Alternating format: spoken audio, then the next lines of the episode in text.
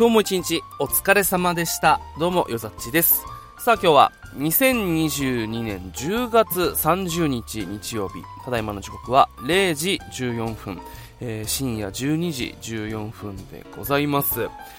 えー、まあ日付変わって、えー、もう日曜日になってしまったんですけど今日お仕事があってそしてまた明日もですねちょっと朝からお仕事があるんで本当は早く寝たかったんですけど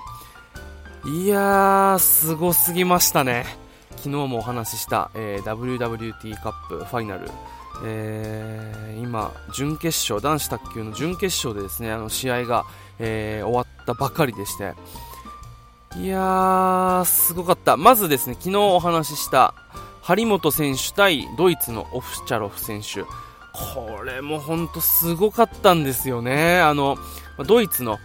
まあ、今、まあ、まあ、エースで、そして東京オリンピックでシングルス銅メダルを取った本当に強い、まあ、選手なんですよ、オフチャロフ選手。で、まあ、水谷選手とか、まあ、あの中国のマロン選手とかと、まあ、同世代の選手で、で、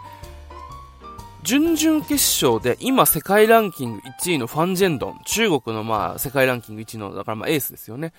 のファンジェンドンをフルセットで倒して、えー、まあ準決勝に上がってきたので、これはなかなかやっぱ張本選手厳しいかなと思ったんですけど、まさかのストレート勝ちでした。いやー、強かったなもう本当に、まあ、第3セット後半、まあ、第4セットあたりはもうなんかこう、まあ、繊維喪失ではないけれども、どう切り崩していったらいいんだみたいな感じの表情を浮かべてたのが本当に印象的でですね、張本選手はめちゃめちゃ強い。もう何をやってもこう、強烈な、まあね、あの、チキータ来たりとか、ドライブ来たりで、ブロックも厳しくこうね、相手にこう詰められずに硬いブロックでこうしっかり守って反撃に転ずるみたいな感じですね、本当にこう、なんて言うんでしょう。まあ、この前の、シングルスの初戦敗退をの、もうあれが夢だったんじゃないかと思うぐらい、本当にこう、世界卓球で、まあ、中国選手2人、ワンチューチンとファン・ジェンドン、えー、まあ、今の中国のトップ、2トップになるんですかね。を、えー、下してからの、ああの辺りからこう、本当にまあもう確変状態みたいな、えー、本当に強い張本選手がですね、今もう、バンバンこう、今世界をこう、盛り上げてるというか、もう荒らしているみたいな、そんな感じでですね、まあ、ドイツ選手、えー、フランチスカとボルト、えー、ティモ・ボル選手と、で、今回の、まあ、オフチャロフ選手、まあ、中国の、まあ、3トップですよね。団体戦とかだったらもうこの3人で試合、えー、出るぐらいなんですけど、この3人を、え、それぞれストレートで、え、1セットも落とすことなく決勝へということで、本当にね、いやー、なんかこう、いよいよ、本当になんかこう、なんかね、ここ最近こう、中国、まあ団体とかチーム力で言ったらまだまだ、え、なところはあるんですけど、だんだんこう、本当に中国と、え、肉薄してこう、戦える選手っていうのが、いろいろこう、世界にちらほらこう出てきたなっていうところで、で張本選手はもうやっぱその代表格だろうなっていう、本当にね、見ていて、いやー、圧倒的でしたね。もう本当に張本選手登場した頃って手つけられないぐらいこう強かったんですよ。で、あの、まあ、それこそ今の、まあえー、世界ランキング1のファン・ジェンドンとか、あとはまあもうに中国、ひいてはこう世界卓球っていう歴史の中でもこう本当にあの歴史に残る名プレーヤー、マロン選手に勝って優勝したってことあるんですよね。ただ、その時まだこう本当に14歳とかで若くてですね、まあ、体もまだしっかりこうできてない、スピード速あの、あまりにこう、打点とかこう、ピッチ、スピードが速くて、こう、もうバンバン抜いていくんですけど、これがこう、一旦研究されてくると、やっぱこう、勝てなくなる時期とか、あと、自身のね、まあ、メンタルとかそういったプレースタイルとかの、まあ、なて言うんだろう、ブレがあったりとかで、なかなかこう、勝てたり勝てなかったりっていう波があったんですけど、だから今大会、まあ、ひいてはこの前の前の、まあ、世界卓球あたりから、その当時の張本選手、もう、世界でこう鮮烈なデビューを果たした張本選手がそのままこう強くなったような、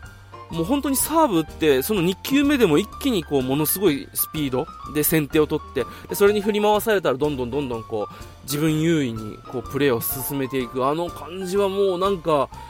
初めて出てきた時の衝撃を思い出すぐらいね、圧倒的でしたね。もうほんとオフチャロフもノータッチで抜かれるみたいな。で、しかもこう、クロスで、えー、かかってきたドライブをもうストレートにカウンターみたいな感じで、そんなのがもう随所にあってめちゃめちゃやばかったですね。で、ここまで強いとワンチャン、張本選手の優勝今回あるんじゃないかと思って、えー、準決勝のですね、まあ、今回中国同士打ちっていうことでこう、まあ、もう本当にレジェンドのマロン選手と、今若手ナンバーワンのワンチューチン選手の試合を見たんですけどね、これがまたあまりにも凄すぎて、えー、今ですね、あ、やっぱり中国すげえな、あの、張本選手勝てるかなっていう、まあ、そういう、えー、今思いになってます。というのもですね、まあ、あの、これまで、えー、ずっと、まあ、世界卓球、まあ、卓球のこう世界大会ではですね、まあ、前回も言ったんですけど、このファン・ジェンドンっていう、まあ、中国の今、世界ランキング1位の、まあ、実質エースの、えー、選手とマロン選手って言ってですね、もう本当にグランドスラムの2回、オリンピックのあのシングルス、えー 2, えー、2連覇。だからもう4年越しの大会なんで8年、えー、越しでこう、連覇をするような本当にもう化け物の、えー、2人がですね、人間を辞めた2人が、こうずっとまあ世界の、もう本当に決勝戦の常連で、必ずもうこの組み合わせ、もう何回見たかわからないようなこの、えー、組み合わせ、この、あの、ど世界中の卓球選手から見ても頭1つ2つ抜けてるあの2人がいるんですけど、この2人にの間に今食い込んできているのが今若手、えー、ナンバーワンですね、ワンチューチン選手なんですよ。今22歳なのかな？確か2000年生まれだったと思うので、本当に若いんですけど。で、一方、マロン選手がまあ34とかなので、まあ、一回り違うぐらいですかね。だからまあ関係としては、ま、張本選手と水谷選手、まあ、張本選手もっと若いんで、まあ、それよりかはちょっと近いんですけど、まあ、それぐらい、まあ、えー、一回り近く違う、まあ、あの、選手との、まあ、対決なんですけど、本当に今回、まあ、あの、ワンチューチン選手が強くてですね、まあ、毎回強いんですけど、ここ、なんか数大会は本当にもう強くて、このファン・ジェンドンとマロンを倒して決勝に上がってそのまま試合、えー、優勝とかっていうのをまあ何回かこう見るぐらい本当に今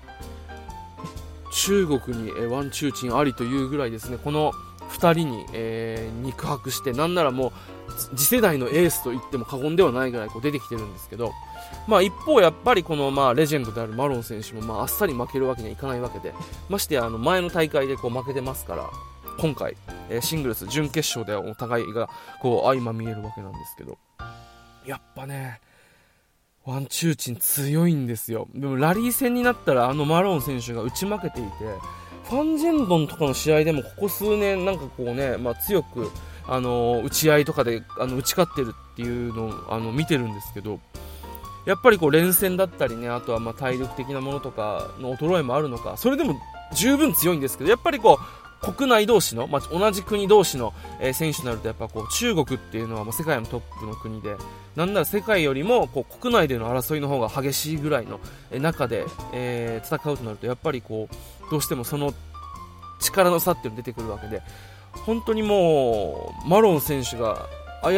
うくこうストレート4対0でストレート負けするんじゃないかっていうぐらい圧倒的にですね4ゲーム目までプレーを進めてたんですよゲームを。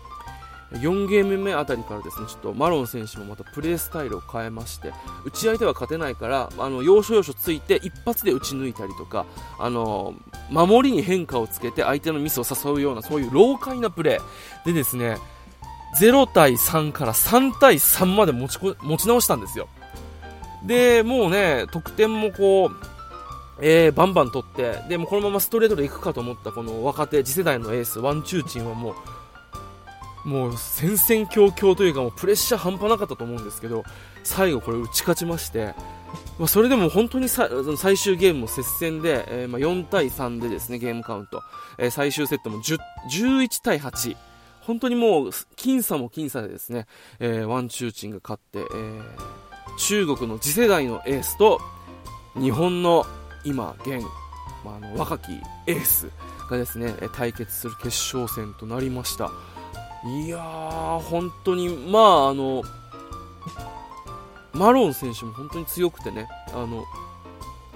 もう、なんだろう、まあ、純粋な打ち合いでは勝てないから、こう、攻め方を変えて揺さぶったりとかで、こう、要所要所で勝ってきて、で、だんだん相手がメンタルちょっとこう、あの追い上げられてるのでプレッシャー感じるとそこを今度は強気で攻めてよりこうあの相手の心を折りにかかるとかさ。そういったもう本当になんだろうモテる経験とか引き出しっていうのを全部出してこう勝とうとした力をもぎ取るあ勝ちをもぎ取る力みたいなのを見せてくれてですね。負けはしたけど本当にこうやはり絶対王者マロン最強だなって見せるようなね、えー、そんな試合を見せてくれてですね。本当に。いやー個人的にはこのマロン選手に、えー、張本選手がこう挑むような構図も見たかったんですけれども、まあ、次世代の、えー、卓球界を担う、え、若き2人の決勝戦ということになりました。でねまあこれも、ん、どうなるか分かんないんですけれどもこう単純なスキル比べっていうところで言うと今回やっぱ張本選手にもやっぱチャンスはあるのかなと思ってですね。もちろん打ち合いは強いんですけど、えー、まあつあの前の世界卓球の団体戦で勝ってますしでやっぱマロン選手の方がいろんな攻め方引き出しがあってあの水谷選手とかもなんかこう昔インタビューで言ってたんですけどなんか自分が得意でない苦手なことも相手選手が嫌がるのであれば積極的にやっていくようなあの勝ちをもぎ取る力みたいなのがやっぱりこうトップ選手にはあると。だから自分の得意なものだけで戦って負けるよりも自分は得意ではない技術だけれどもでも自分それ自分以上に相手が嫌がっているとそれをこう積極的に取り入れてやっていくとかっていう自分の得意なプレーに固執しない本当にこういろんな引き出しを持って勝ちをもぎ取るみたいな、えー、そういう力っていうのがやっぱこう世界を勝ち抜いてきた、まあ、今回のオフチャロフ選手だったりこうあとはまあ準々決勝で張本選手が戦ったティモ・ボル選手だったり、まあ、今回のマロン選手だったり、まあ、引退した水谷選手とかあるんですけど、まあ、そういう点で言うと、まあ、そういうのがまだ必要ないような本当にもうノリに乗ったもうバンバン打って単純な技術の殴り合い力のこのラリーの応酬で点をもぎ取れる力がやっぱ今若手ナンバーワンのワンチューチにはあるわけで。でそういう土俵で勝負するとなると張本選手もやっぱ今もうノリに乗って止められないぐらい強いですからこういった今ノリに乗ってる若い2人のラリーの応酬もう本当に純然たる力の勝負みたいなところで言うとまだ張本選手にも可能性はあるのかなっていうところで、ね、本当にこう明日、えー、決勝戦なんですけど、めちゃめちゃこれ、試合見るのが楽しみですね。いやー、本当に。マロン選手勝ち上がってくるとなんかね、まあ、あの、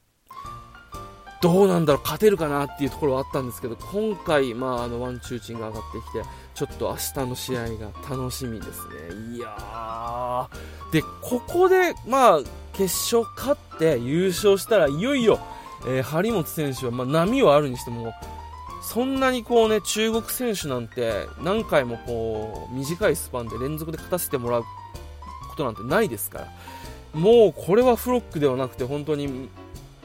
いよいよ本当にこう、日本の、まあ、絶対的なエースとして、まあもう、なんなら、顔パスぐらいで、えー、パリ五輪の代表者に選ばれてもいいんじゃないかなと思うぐらいの成績なんですけどね。まあどうなんでしょうか。まあ、何は、あともあれこう、本当に明日の試合が楽しみですね。いやー、にしても本当に今日は特になんですけど、あの野球のえ日本シリーズもね、オリックスがこう、もう今回は本当に日本シリーズも面白いというか、あの、まあ、去年と同じ組み合わせですけど、去年はなんかお互いのミスもあってちょっとこう助けられたりした中での得点とかあったりしたんですけど今回は本当に両チームいいプレーがあってなかなか見応えがある試合でね。であのその一方で張本選手の試合もあったからこうテレビと iPad をこう並べて行ったり来たりしながら見てたんですけどいやーこうスポーツでねこうもう本当にこう家にいながら手に汗握るようなそういう